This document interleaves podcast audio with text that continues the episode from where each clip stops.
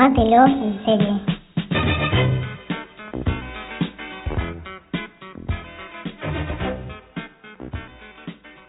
Buenas amigos, amigas, amigues. Estamos acá en el último Tómatelo en serie del año. ¿Cómo estás, Lila? Bien, Alma, ¿y vos? Acá ansiosa por este especial. Sí, sí, sí, porque aparte me encanta lo que vamos a hacer hoy. A mí también. Tal vez uno de los más esperados. Por nosotras, seguro. sí. Pero bueno, vamos a dar inicio a esto que hemos eh, llamado, son como nuestros dandies, digamos. Sí, podrían ser nuestros eh, propios premios dandies, eh, porque no nos poníamos de acuerdo, pero qué sé yo, llegamos a una especie de, de tregua y no sé, ahí quedamos, entre las mejores, las peores, aparte poquitas, tuvimos poquitas para elegir, yo me quedé con muchas afuera. Sí, a mí también se me quedaron un par afuera, pero creo que eso nos permitió elegir las que realmente nos gustaron un montón este año. Pero es que a mí me gustaron más. sí, ya lo sé. Sí, yo por ejemplo, eh, voy anticipando por ejemplo que queda fuera de Good Place, que me encantó, pero me parece que la temporada de este año es tremendamente floja eh, al lado de las otras dos. Eh, entonces, bueno, la hija fuera, hija fuera Sharp Objects también.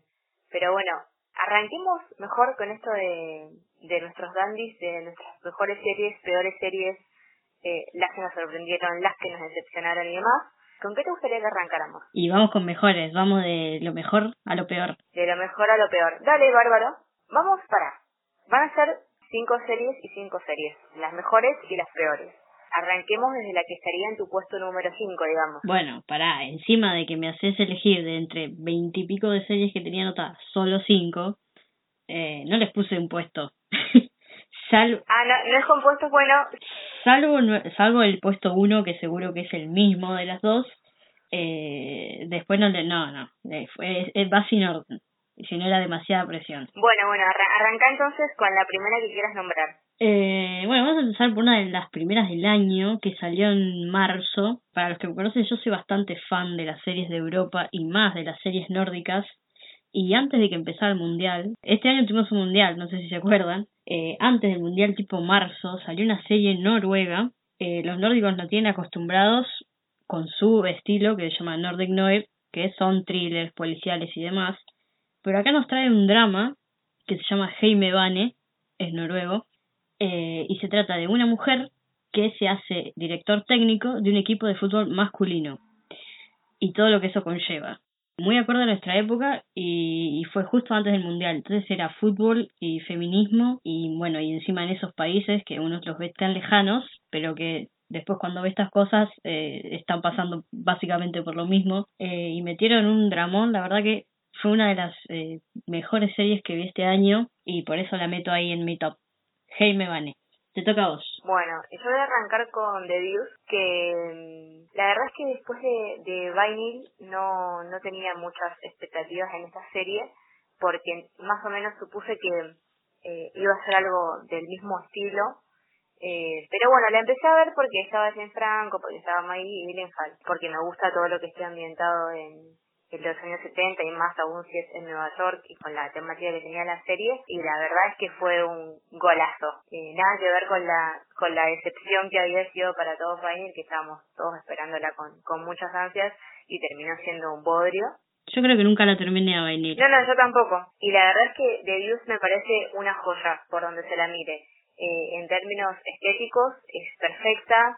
Eh, Maggie Gyllenhaal es sin dudas la figura de de la serie. La música está muy buena, es súper entretenida, tiene un montón de temáticas eh, esto que la hacen muy entretenida y la verdad que me parece que fue un gran acierto de HBO.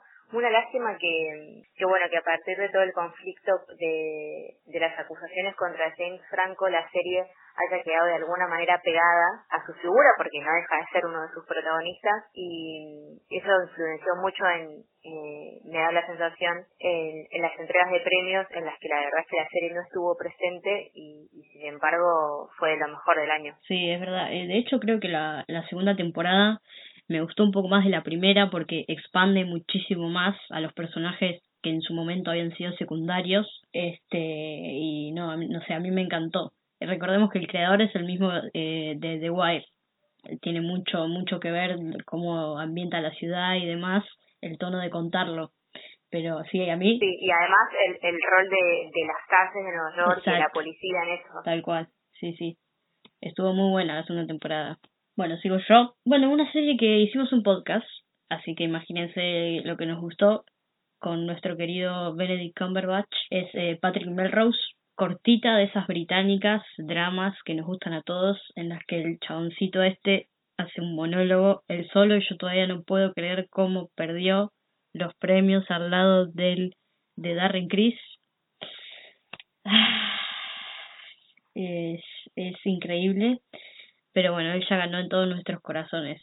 Así que la serie es Patrick Melrose, cinco capítulos, cortísima. Bien, bueno, Patrick Melrose también está en mi ranking eh, así que aprovecho ahora esto que la mencionaste para mencionar dos cositas. Creo que le charlamos también en el podcast. Me parece que, digo, nunca lo vimos a Benedict actuar mal, pero me parece que la actuación de esta serie es de las mejores que le vi, de las mejores. Especialmente eh, en el primer capítulo que es, bueno, cuando él está, va a buscar el cuerpo de, de su papá y, y empieza a tener todo esa, ese viaje con, con la heroína y con la cocaína.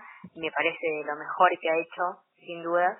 Una serie que la verdad es que para tenerlo a él protagonista no fue muy promocionada o al menos digamos en las redes y demás no fue lo que más se nombró en el año pero también me parece un, gran acierto de Showtime en este caso. Eh, cinco capítulos muy entretenidos también tocan una temática bastante compleja y me parece que lo hacen eh, de una excelente manera como para no herir susceptibilidades y para tampoco esquivar el tema. Y además todos están ambientados en diferentes épocas del personaje entonces te hace ver diferentes etapas de, de la vida y de las problemáticas de, de él. Así que gran serie Patrick Melrose no se la pierdan no se dejen guiar por los malditos premios Emmy que no le dieron ningún premio y se los dieron todos a American Crime Story. Sí, aparte de todo eso, tiene una ambientación muy buena, una música muy buena, guiones muy buenos, aparte de las actuaciones. Entonces, es un gran sí nuestro. Ah, y punto eh, aparte para el niño que actúa en un solo capítulo y la rompe, creo que es la segunda estrella después de venir. Sí, es desgarrador encima el capítulo que Nene protagoniza. Eh, bueno, sigo yo. Bueno, una de Netflix. Sí, sí, hay una de Netflix, porque a veces hace cosas eh, buenas.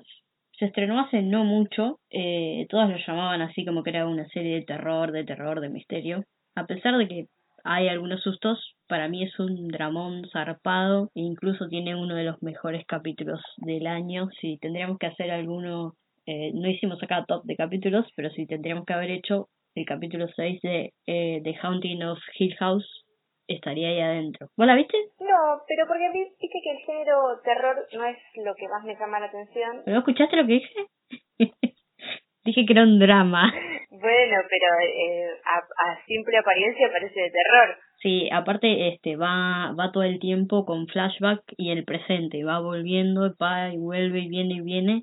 Este, no, está está muy buena a pesar de que siempre están, y de hecho el creador dijo que había eh, fantasmas escondidos en, toda, en todas las escenas, en todos lados, y por ahí a veces mirabas otro capítulo de vuelta y veías a ese fantasma escondido. Obvio, tiene así partes del género, pero eh, el drama no se lo quita nadie. Bien, claro, bueno, la vendieron como que era la serie de terror, y la verdad esto, como a mí no me llama mucha la atención, cada tanto me llega una recomendación ahí al teléfono, un recordatorio, de que tengo que verla. Pero bueno, si decís que tiene más drama que otra cosa, probablemente le, le dé una oportunidad. Quiero aclarar que no es porque me den miedo las películas de terror, eh, sino que simplemente nunca me, me llamaron mucho la atención. Claro, pero el terror, terror, el terror psicológico y eso sí te gusta. Sí, el terror psicológico sí, pero el terror burdo no me gusta. No, no, no, este no, no, no tiene. Tiene un par de sustos, pero incluso creo que están en el primer capítulo y después es como que estás tan, están tan metido en la historia, porque encima de eso es droga pura, y querés ver el otro y el otro y el otro, creo que eran 10 capítulos, y nada, incluso llorás, y no del miedo.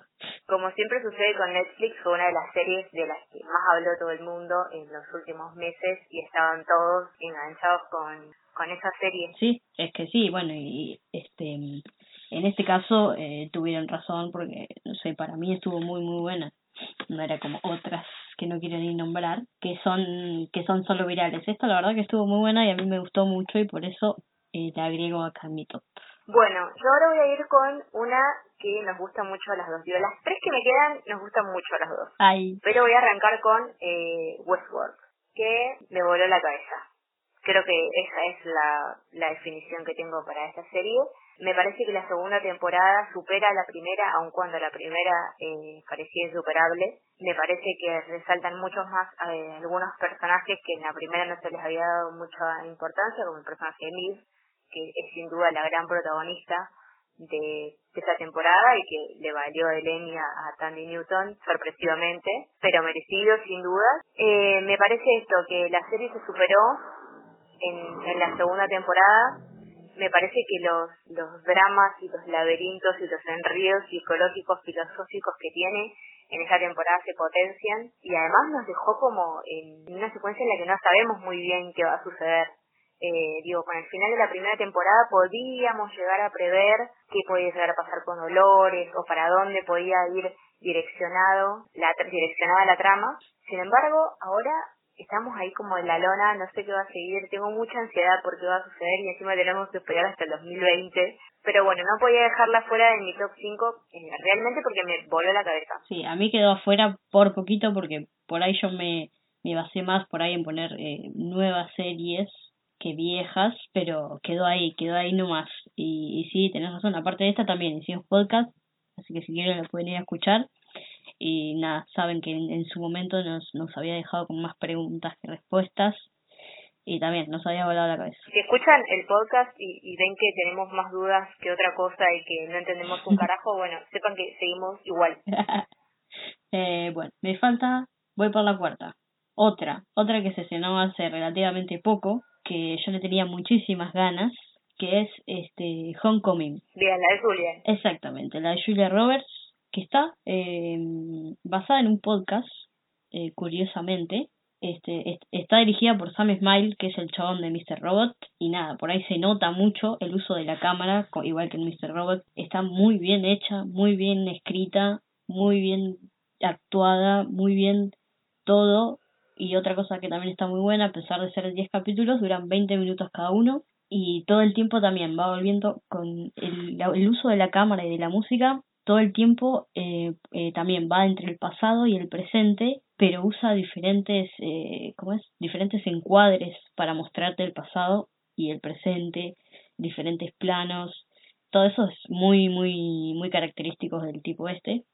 Y nada, está muy, muy buena y me encantó otra, otra que también, que es droga pura, que no sabes qué, qué va a pasar y querés más, porque no sabes qué le pasa a la mina. No quiero contarla mm, de qué va, porque sería por ahí spoilear. Solamente vayan y miren y, y mírenla con auriculares, porque la música te envuelve. Este, es de Amazon, que Amazon está tirando series increíbles. Así que nada, ahí, en mi cuarto puesto. Bien, sí, yo la, tengo pendiente, ahora cuando termine, empecé a ver Brooklyn Nine-Nine, cuando la termine probablemente me ponga eh, a ver esa justamente porque trabajas en la Robert, porque ya me dijiste mucho que la vea y porque es también una de las que está hablando todo el mundo y la quiero ver antes de los Golden Globes. Bueno, yo voy a ir con una que también me recomendaste vos, que está en Netflix, eh, que la terminé hace poquito, eh, que es Bodyguard con nuestro Rob Stark como protagonista y la verdad es que es increíble esa serie. Aun cuando él no es justamente eh, un grandísimo actor, eh, me parece que eso te lo comenté apenas la, la empecé a ver. La sensación que me dio con esta serie apenas la, la empecé a ver fue eh, de estar en las primeras dos temporadas de Homeland, que son sin dudas las mejores. Me dio como esa sensación, una trama bastante, no digo similar, pero que aborda una temática similar que es la, la de los gobiernos liberales y el terrorismo, o lo que ellos denominan terrorismo más bien. Y la verdad es que el nivel de tensión que manejan todos los capítulos de la serie es increíble. Nunca dejas de estar tensionado, estresado, esperando a ver qué va a pasar, quién se va a morir. Es increíble. Sí, aparte eh, es británica y algo que tienen los británicas es que no tienen ningún problema en matarte al protagonista. Entonces vos estás vos estás ahí en tensión y, decís y no, nunca puedes pensar, no, no lo van a matar por ese protagonista. No, al contrario, lo pueden matar y si, y si pueden lo matan y vos te quedas con la boca abierta diciendo, what the fuck, ¿qué pasó acá? Aparte es cortita, tiene cuatro, ¿no? Cuatro cinco. Seis. Seis, sí, seis capítulos. Esta también es eh, increíble, es muy, está muy buena. Es de los, eh, de los creadores de la, Line of Duty, también británica. Creo que en Netflix está la tercera o cuarta temporada, ni siquiera están las dos primeras, pero si, pero si lo pueden buscar, eh, también manejan la misma tensión. Bien, bueno, eso. Y igual está en Netflix, seis capítulos, véanla porque lo vale. Bueno, y creo que ahora vamos a cerrar las dos con la misma serie, ¿no? De la que también hicimos un podcast. Por supuesto. Porque no sabemos lo que es soltar. No, tal cual. Nosotras ni muchos. He estado ya leyendo un par de, de en páginas que ponían sus tops de mejores series del año, qué sé yo, y ahí estaba. No sé si en todas primero, pero por lo menos los que dijeron 10 estaba ahí en el top. Me parece justo como mínimo. A mí también. Por supuesto estamos hablando de de Americans. De Americans. por supuesto.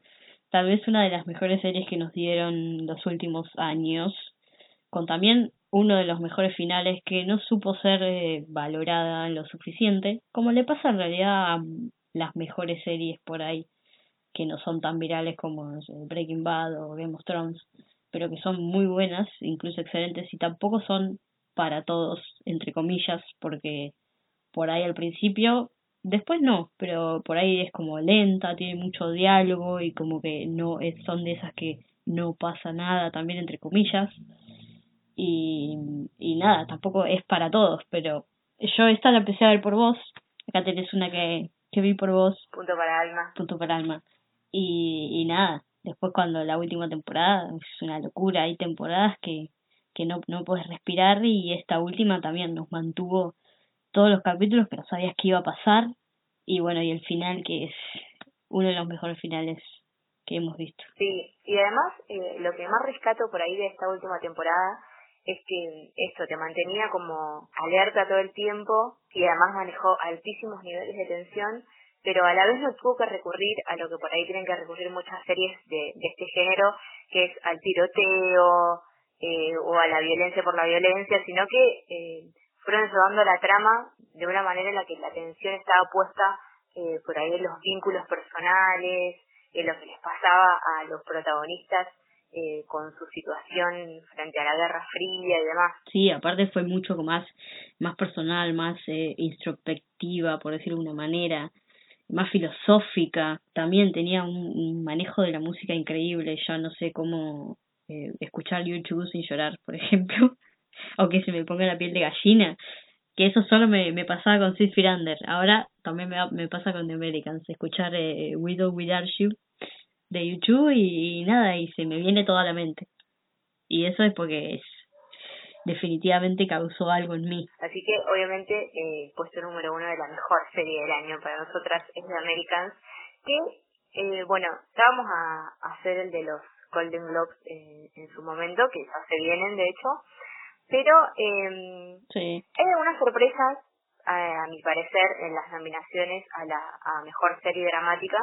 Y me parece que, a diferencia de los semi, tiene grandes chances de ganar. En los semi está compitiendo con monstruos como The Handmaid's Tale, que no está en los Golden Globes, está compitiendo incluso con, con Westworld, que no recuerdo ahora si está en los Golden Globes, no está DC Sass, que también era otra de las grandes candidatas, entonces me parece que tiene el camino relativamente asanado para ganarla. Creo que de todas las series que están hoy nominadas, sería la única que no sería una sorpresa si se llevara el premio a mejor serie dramática. Es que si ganaba también los semi tampoco era una sorpresa, pero... No, pero bueno, estaba compitiendo con eh, grandes monstruos eh, comerciales ahí. Sí, eso es verdad. Pero bueno, en nuestros corazones ya ganó la serie, ganaron ellos. Eh, aparte en este no estaba nominado Noah Emery, que en los que en los cosas no estaban los semi. Mm, no me acuerdo. Es que ellos están... Me parece, me parece. Pero bueno, ellos ya ganaron y por eso ganaron nuestro puesto uno. Exactamente. Y ahora vamos a lo peor del año. Que creo que acá tenemos una sola coincidencia, pero es, obvia. bueno, si querés podemos empezar por esa coincidencia. Dale, arranquemos con esa coincidencia. Bueno, supongo que será House of Cards, ¿no? sí, sin duda, sin duda. Es, eh, nada, qué sé yo. Ya eh, de esto también hablamos en nuestro podcast. Como que no se animaron a darle el protagonismo suficiente a Claire que se lo merecía y que ella podía llevar a cabo la serie, como que no se animaron siempre atrás la sombra de Frank y después haciendo cosas eh, forzadas, cosas rápidas, cosas que no tenían sentido, agregando secundarios para después dejarlos ahí tirados sin nada. En fin. Un embarazo. un embarazo, spoiler alert. La, la venían cagando hace un par de temporadas, pero este fue como el sumum de la gilada. No, no se les caía una idea a los guionistas. Hicieron la temporada para cerrarla. Y bueno, House of Cards siempre te recordaremos por tus dos primeras temporadas antes de que llegaran a la Casa Blanca y se arruinara todo. Mal. Este, no sé, ¿viste el video al final de Kevin Spacey ese tan bizarro que sacó? Ay, por favor. Eh, haciéndose el Frank, pero al mismo tiempo eh, defendiéndose de las acusaciones, entonces siendo él, todo muy turbio, muy bizarro, pero eh, ahí... Sí, aparte hasta la hasta la pose para grabar, uno se pone el anillo, mira cámara, fue muy muy turbia y en uno de los comentarios abajo de YouTube decía que ese video era mejor que toda la temporada de House of Cards. Y sí, un poco que sí, pero pero me quedó, ese video fue muy turbio, la verdad. Los, los abogados no sé qué onda ahí. No sé, porque aparte creo que ese mismo día salió otra denuncia o algo por el estilo, eh, al ratito de que salió el video, así que probablemente haya sido pensado en clave de, de estrategia, porque la denuncia mucho que no se viralizó y el video se viralizó por todos lados. Aparte lo subió él, tipo a Twitter, a Facebook, a todos lados. Fue muy raro. Entonces, bueno, seguimos. Sigo yo. Bueno, otra, yo en realidad, este año fue un gran año seriéfilo. Yo había elegido cuatro y no, no me acordaba, no podía recordarme la quinta, que finalmente me la, la agregué, pero este fue un gran año seriéfilo. Este, otra de las peores series y otra de los peores estrenos tal vez es eh, The Romanoff, es el creador de Mad Men. Nosotras acá somos seguidoras de Mad Men hasta la muerte. Entonces también por eso la, la mucho y primero que los capítulos larguísimos. Creo que hay uno solo de una hora, pero después todos duran más de una hora y media. Son todos separados, no, no tienen todos un tema en común, pero no sé, como que no te termina de enganchar, por ahí hay, hay alguno que otro que zafa, pero a todos les sobra tiempo, a todos. Por ahí se los hubieran hecho más cortos. Eh, nada, yo lo miraba para verla, para ver si algún capítulo estaba bueno, pero no, ninguno, ninguno. Fue una gran decepción y por eso entran peores series. Bien, eh, yo la verdad es que la iba a empezar y vi a un montón de gente, incluida vos, eh, en Twitter, hablando muy mal de la serie y dije, no me voy a gastar, evidentemente es una porquería. Lo único que me llamó la atención fue que eh, en un capítulo sale Nina Sergevnia de, de American. Sí, bueno, ese creo que es el único capítulo que, que zafa para mí. Sale Nina y se trata de una, una adopción, dos, una pareja que van a adoptar a, a Rusia. Y bueno, no importa. Y ahí los atiende ella, no sé qué. Ese capítulo, pues, eh, tal vez sea el único que zafa. Eh, todos los capítulos tienen actores actores piolas, eh, la mayoría de, de Mad Men, pero pero no, no, no, no hay caso. Ahora Voy a hablar yo de una en la que no vamos a estar de acuerdo para nada, pero quiero, la, quiero que la gente sepa que eh, acá hay mucho de odio irracional en esto que voy a decir. La serie de la que hablando es American Crime Story, el asesinato de Johnny Versace. ¿Por qué? En primer lugar, me parece que en comparación con su primera temporada, la de O.J. Simpson, la serie decayó muchísimo, eh, empezando por el nombre, que no la historia no es la del asesinato de Johnny Versace, sino sobre el asesino de Johnny Versace. La verdad es que, más allá de que yo lo odio a Darren Criss, me pareció, no me entretuvo esta temporada. No me pareció que hubiera un capítulo que valiera realmente la pena. Perdió el foco porque honestamente iba a ser supuestamente sobre el asesinato de Johnny Versace y terminó esto siendo la historia del asesino. Eh, me parece eh, y acá los que son seguidores de las series de Ryan Murphy pueden llegar a coincidir.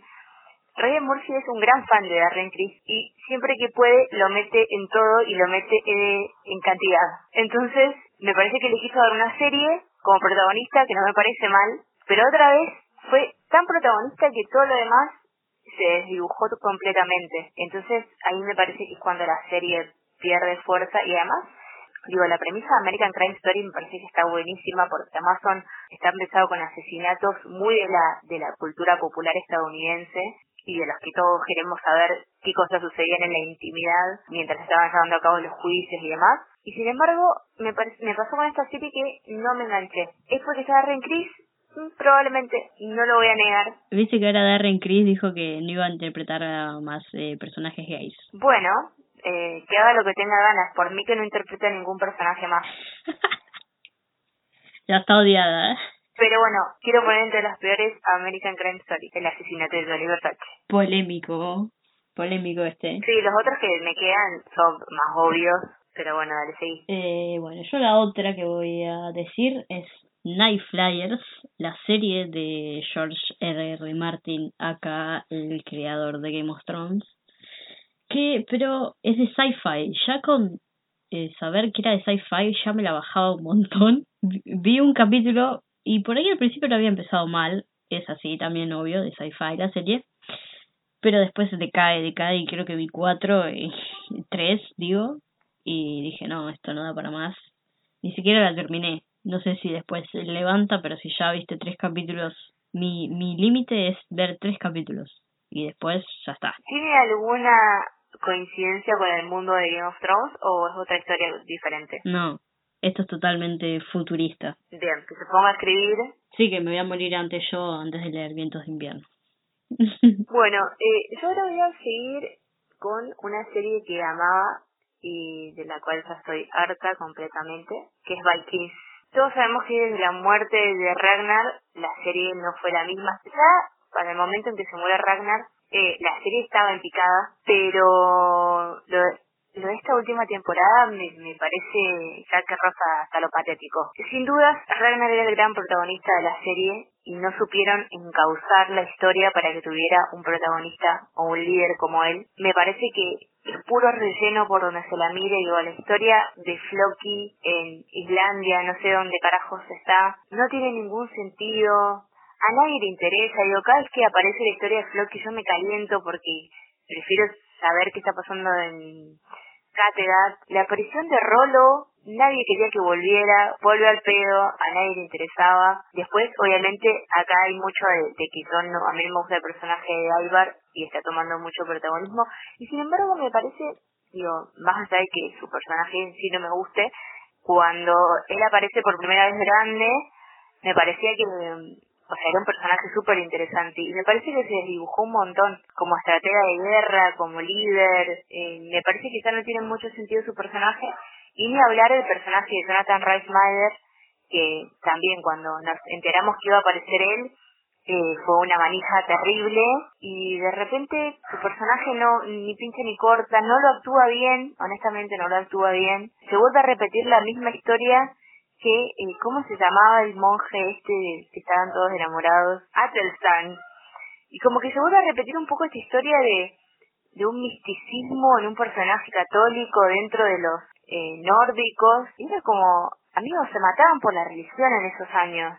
Dudo que un personaje, por más carismático que haya sido, les haya causado tal curiosidad, no solo como para no matarlo, sino para eh, dejar que se metiera tanto en su vida y en su cotidiana y en sus creencias. Sí, este, mm, eh, ya es, eh, yo también la estoy mirando tipo guilty pleasure, o sea, mirarla por, por a ver si, si levanta algo, si la Gerta hace algo, que ya no le queda mucho también a la Gerta.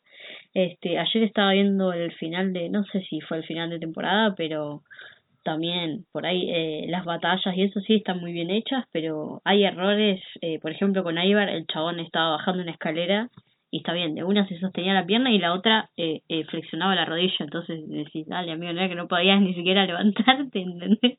Y ahora estás bajando una escalera, claro, de errores eh, como que ya no les importa, es como que sentís eso, como que ya, ya está, la dejaron y listo. Una lástima porque también las dos primeras temporadas son increíbles y después de a poquito se empezó a dibujar, de a poquito a poquito y ahora es un desastre. Sí, es un desastre, la verdad que sí. Yo la, la miro por, por nada, por osmosis Sí, yo también. Yo también. Y la vamos a terminar igual, eso es lo peor. Obvio. Espero que ellos la terminen igual pronto. Esperemos, sí. Este, bueno, sigo con la otra. Y esta es una que, no sé, no estuvo muy... Creo que ni siquiera la, la promocionaron, así que imagínate lo mala que fue. Y encima es de HBO, porque HBO también hace cosas malas. Chan, chan.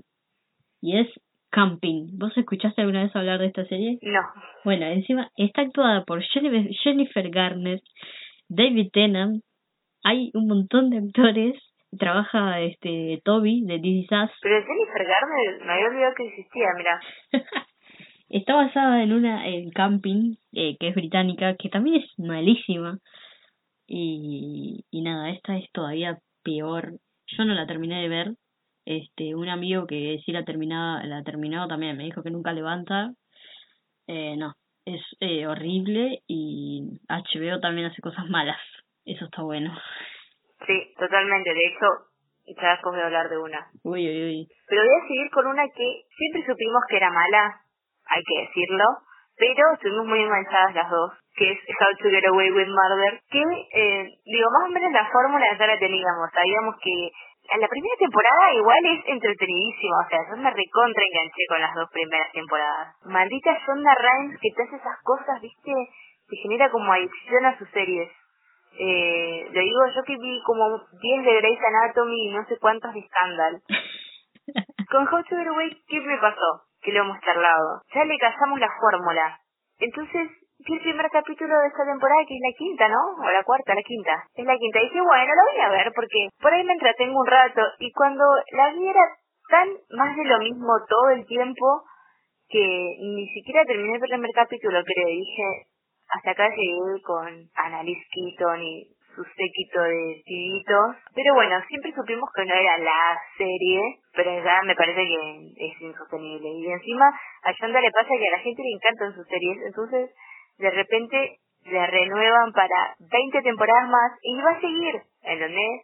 How to Get Away no va a terminar ahora. Así como Grey's Anatomy. Grey's Anatomy ¿cuántas lleva? ¿80? Y no sé, debe ir por la 15, por ahí. y no, y esta va a 4, 5, 6 debe ir. Yo creo que, bueno, esta temporada no la vi, pero la anterior había visto el primer capítulo y el último capítulo. Y la entendés. y la entendés, que era lo mismo que venía haciendo con The Walking Dead. Menos, menos esta temporada que The Walking Dead subió un montón, venía haciendo lo mismo. Y la entendés porque todo el resto es de relleno. Entonces ves el, el primer capítulo, el último, el último y ya está. Sí, porque esto que te decía, les, les sabes la fórmula, ¿entendés? Hay un par de dramas en el medio, se confunden con quién puede ser el asesino o el muerto en el caso de How to Get Away y, y ya termina ahí nomás. Sí, no, no, está bien, bien puesto ese, ese puesto. Te queda la última voz, ¿no? Ah, sí, me queda la última. Adivinen, y tenía que ponerme en Argentina. Bien, y puede ser que trabaje una tal Juanita Vialé. sí, sí. La primera serie argentina de Netflix y ponen de protagonista Juanita Vialé. Estos son, están dementes. O sea, ¿qué, qué de bueno puedes sacar con la mina esta protagonizando una serie? Y encima, no solo actuando, sino que también haciendo casi en toda la serie voz en off, que era peor. Eh, en Twitter, tipo, en su momento, porque salió a principio de año, decían que si le cambiabas el, el idioma y lo ponías en inglés, por ahí zafaba la serie. Así que imagínate lo que era eso. Con tal de no escuchar la voz de la mina, podía estar un poco mejor la serie, ¿no? Eh, la verdad que muy mala. muy mala. No hagan nunca más series argentinas de Netflix. O sí, pero no con Juanita Viale. o sí, pero no con Juanita Viale y Flavio Mendoza, chicos. Lo quiero mucho todo, pero no. ¿No trabaja también Antonio Virabel? ¿Qué sé yo? Hay una mezcla ahí. Es muy bizarro todo. Y el chabón ese que le hacían de modelo, que ni siquiera era de acá, también actuaba para el orto, no, no. Era una, no sé, yo actuaba mejor que todos. Bueno, en mi último puesto también tengo una serie de Netflix cuya primera temporada me parece que está bien, pero esta segunda ya me pareció burda, me, pareció que no tenía sentido. De hecho, para mí la tendrían que haber terminado en la primera temporada, que es 13 razones por qué, o 15 reasons why. Me parece que la primera está buena porque aborda un tema interesante e importante eh, y me parece que lo aborda de una manera eh, que llega a los adolescentes, que era lo importante del mensaje, porque sin duda es una serie para adolescentes. Y esta temporada la verdad es que no la empecé con muchas expectativas porque la empecé mm, varias semanas después que se había estrenado Y ya había leído un montón de gente que estaba muy eh, enojada eh, por cómo se había desarrollado la temporada, porque algunos consideraban que ya no trataba de manera respetuosa la cuestión del bullying y demás, porque muchos, ahora que lo pienso en la primera temporada, eh, se habló mucho del suicidio, del suicidio adolescente, y en realidad a mí siempre me dio la sensación de que el tema central era el bullying y sus consecuencias, pero se le dio siempre como mucha más entidad la cuestión del suicidio y le veía mucha gente enojada porque no estaban tratando como con respeto la cuestión. Y la verdad es que el primer capítulo también, no sé si me dio esa sensación de falta de respeto o lo que sea, pero sí me dio la sensación de que ese primer capítulo estaba de más. Entonces, la verdad es que no, no me, no me atrajo a que la siguiera mirando. Una lástima porque honestamente ah, es más, queda una temporada más o no, eh, y encima va a ser sin ella, entonces ya me parece que se desvirtuó. Como que tuvo un, una buena una buena temporada, no, no vamos a decir que fuera gran cosa, una buena temporada, un tema importante, buenas actuaciones, si la cerraban ahí, quedaba como una muy buen producto de Netflix y sin embargo, como le sucede muchas veces a Netflix que quiere ir por más y la termina cagando por el simple hecho de tener más. Es lo que hemos hablado ya, ¿no? Es como mucha cantidad y poca calidad. Tal cual. Lo mismo le pasó con José Oscar, con Orange is the New Black y todas las series esas que saca cada día más o menos que nadie les da bola y que por ahí renuevan y las series verdaderamente buenas que tienen las cancelan o no les dan bola tampoco. Eh, qué sé yo, esos, ellos se entienden, ¿no?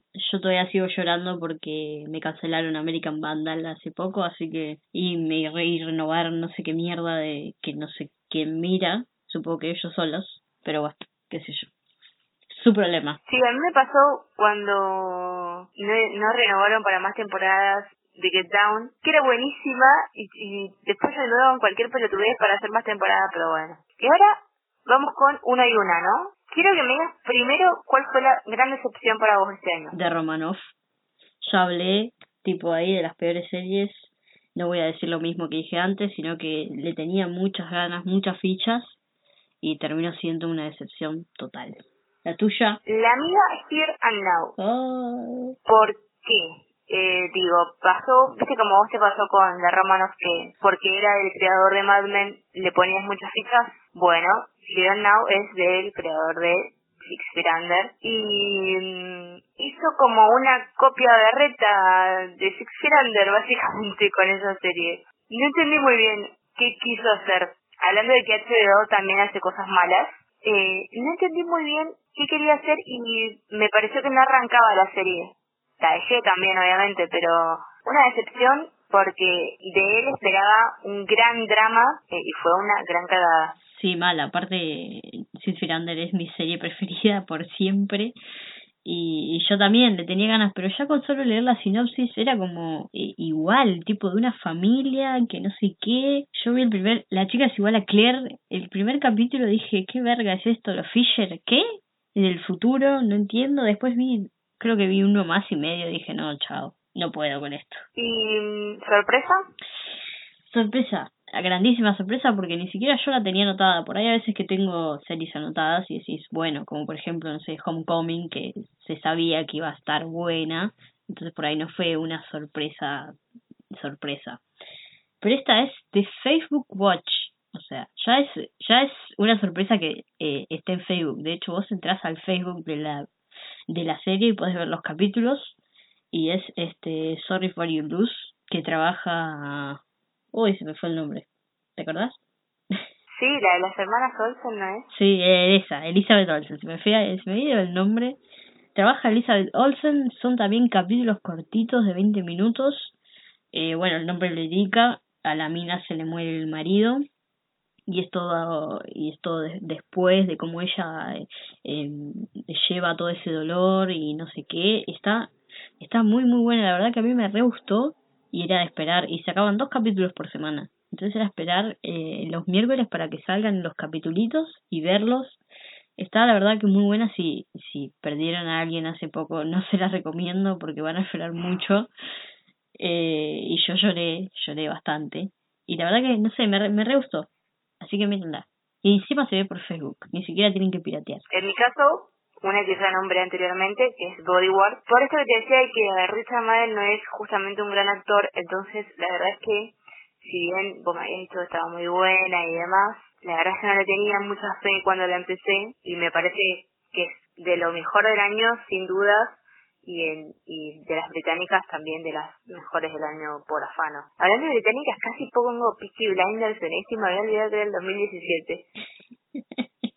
Ahí en británicas a mí me quedó afuera una que se llama A Very English Scandal, que también está buenísima, así que búsquenla, ahí fue una de ellas para chicos. Bien. ¿Y tu placer culpable este año? Hay uno que llamaron, en su momento la llamaron la nueva Lost. Se llama, se llama Manifest. Que al principio había empezado muy buena. La verdad que estuvo por ahí al principio. Nunca va a ser Lost. Pero sí te atrapaba. Era de un, un vuelo que en su momento eh, tiene una turbulencia y cuando, cuando aterrizan habían pasado cinco años en la Tierra. Chan chan. Entonces, eh, bueno, nada, todo eso, bla, bla, y después como que empiezan a tener como poderes, como que sienten a los otros pasajeros, no sé. Después empieza a desdibujar todo y ya es cualquier cosa, pero no la podía dejar de ver. Bueno, la mía es eh, Vikings, por eso que decíamos de... Nada, ya la veo por inercia. La verdad, vergüenza ajena me da esa serie. Estoy esperando que se muera la abierta, que por la que publicó Catherine Binnick, me parece que ya se murió. Y todavía no se murió. En, en el final de ayer no se murió. Entra al Instagram de Catherine. ¿Lo bueno, viste? por ahí ya lo filmó, pero hasta ayer que terminó la cosa, que yo vi el season final, no se murió. No, aparte ella, ella ahora está dirigiendo capítulos y todo, así que ya le queda poco.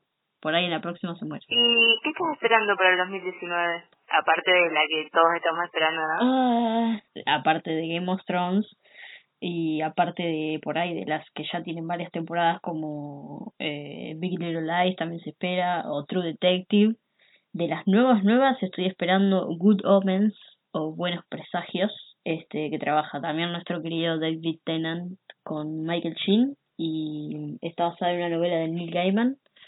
Así que nada esa sale encima ahora en enero.